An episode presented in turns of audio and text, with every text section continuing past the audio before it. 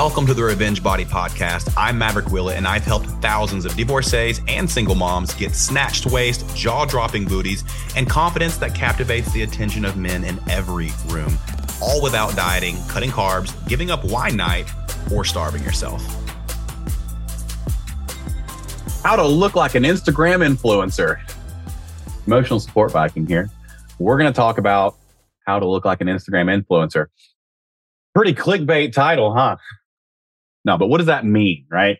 So Instagram influencers typically they have these, you know, desirable bodies. They're fit, they're in shape, some of them are photoshopped, whatever. But we're going to talk about basically how to get fit in the most compacted, simplified, doable way you could possibly imagine. Now, obviously, I have an episode on the podcast about this called The Best Beginner's Guide to Weight Loss Ever, or something like that. I'm going to condense it even more. Here we go.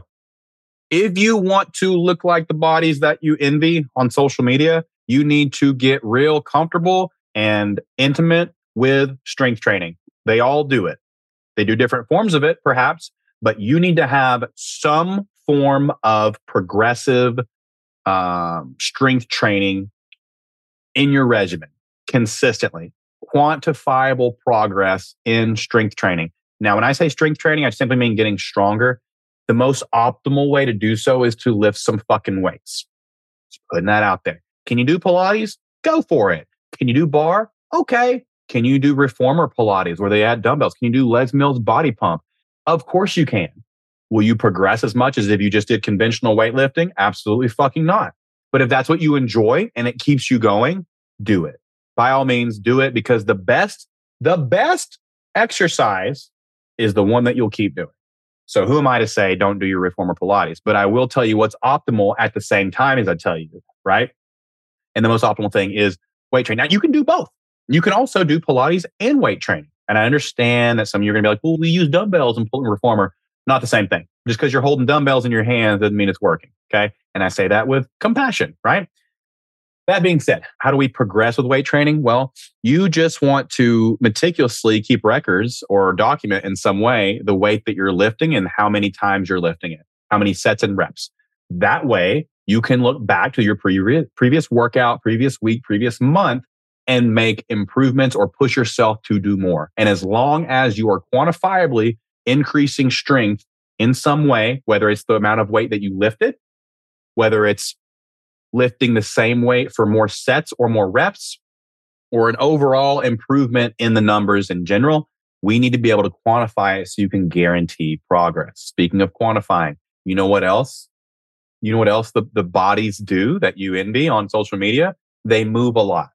They are active. They lead an active lifestyle. When we look at how we burn calories every single day, 15% or more comes from your non exercise activity, which is the exercise, the activity that you do outside of exercise, right? The activity you do outside of exercise, meaning your lifestyle. And a great depictor of this is your step count. How much are you walking? If you don't know, now we have a huge area of opportunity. Download a step tracker, see how many steps you do from week to week.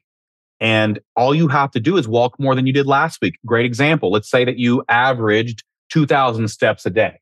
That's 14,000 steps in a week, roughly, right? You know what your next target is? 14,200. That's it. Just a super achievable, quantifiable step you can take in the right direction. No pun intended on the step. But that's all you do. And you just now you have a metric that you can influence and tweak, right? So that's now we have, so we've talked about you need to be strength training, you need to be walking, you also need to be consuming protein. Why? The thermic effect of food. What is that? It's the amount of calories you burn digesting food. And it's 10% or more of your total calories burned day to day. That's a big chunk.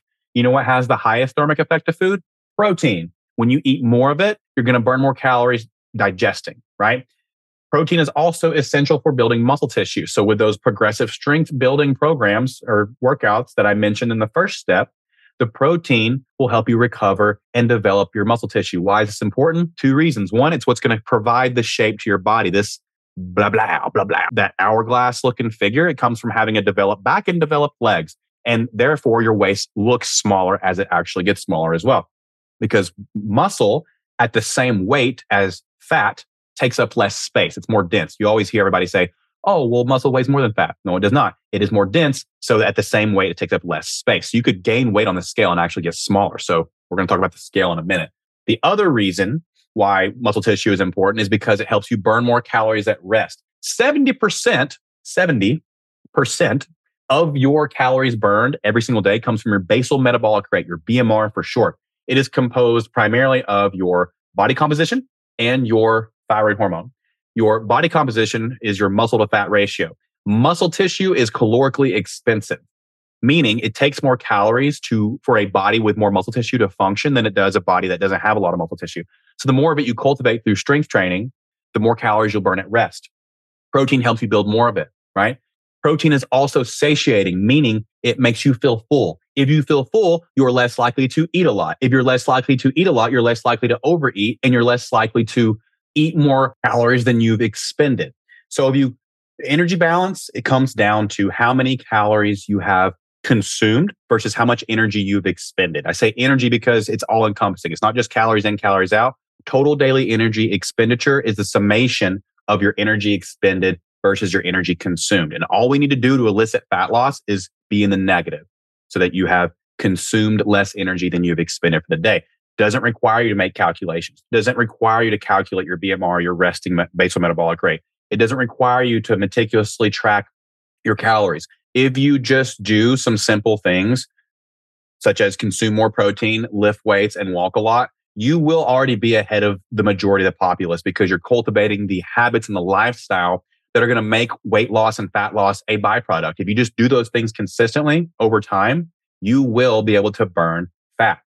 Now, when it comes to your caloric intake, we want to take it a step further because the question I always get is, well, but what about carbs and fats? I can't eat carbs that make me fat. No, there is no data. There's not a single solitary study out there that shows that carbohydrates elicit body fat storage more so than just a straight caloric surplus, right? It all comes down to protein intake, caloric intake. So, how do you get a handle on your caloric intake without meticulously tracking your calories? Well, a great way to do it, one that I advocate, take your goal weight in pounds, multiply it by 12. There's your calorie goal. Now, we want to call it a calorie range because it makes it way more attainable than trying to hit one specific number. For instance, if you take goal weight in 12 and your number comes out to be 1800, then your range is you know, 1650 to 1950. We'll call it 150 calories either direction, maybe even 200 starting out. As long as you average that range, meaning that day after day after day, you're somewhere around 1800 within that range. And at the end of the week, you're averaging around 1800, you're going to lose weight, right? And your goal weight doesn't have to be your end goal weight. It can be, if you're not sure what a good goal weight is, then make it 20 pounds from where you're at, 15 pounds from where you're at, and start there. We just want to get started so that you can get momentum. And if you're in indecision land because you're so confused because that you're scared to go anywhere, this is going to be really hard for you. So to get out of that analysis paralysis, we just need to take action because everyone asks me, how do I get motivated to lose weight? You don't get motivated. You take action, you get results. Motivation comes from those results. You don't get motivated and then take action, then get results. You take action, get results, and then you get motivated. So we just need to take action. And in order to take action, we need to make it as simple as possible. And in order to make it as simple as possible, we need to make it very repeatable, very sustainable, very feasible. So goal weight times 12 is a great way to get started. For protein goal, you can either aim for 100 grams or you can take your goal weight in pounds, multiply that by 0.7 for a protein goal. There you go. I just simplified the shit out of all this for you. Now, how to get an Instagram body. It's kind of a play on words, but if you want to look like an influencer, you have to stay consistent with these things over time. Let's talk about the mental part of this. We don't want to compare ourselves to Instagram influencers, right? That title was to make it click. But what I'm actually advocating for here is the lifestyle and habits and behaviors that lead to long term change to where you never have to worry about losing weight because your lifestyle has made fat loss a byproduct and strength building a byproduct. And that's what creates a very lean, shapely body is those things. There's no supplement, there's no hack, there's no miracle, there's no shortcut. There's just you cultivating the behaviors and implementing the mundane and repeatable day after day after day so this becomes your reality and you can't quit two weeks in. You got to keep going. But to keep going has to be simple. And that's what we've done here. I hope this makes sense. Hope you enjoyed it. If you did, leave me a comment below. Love you all. ESV out.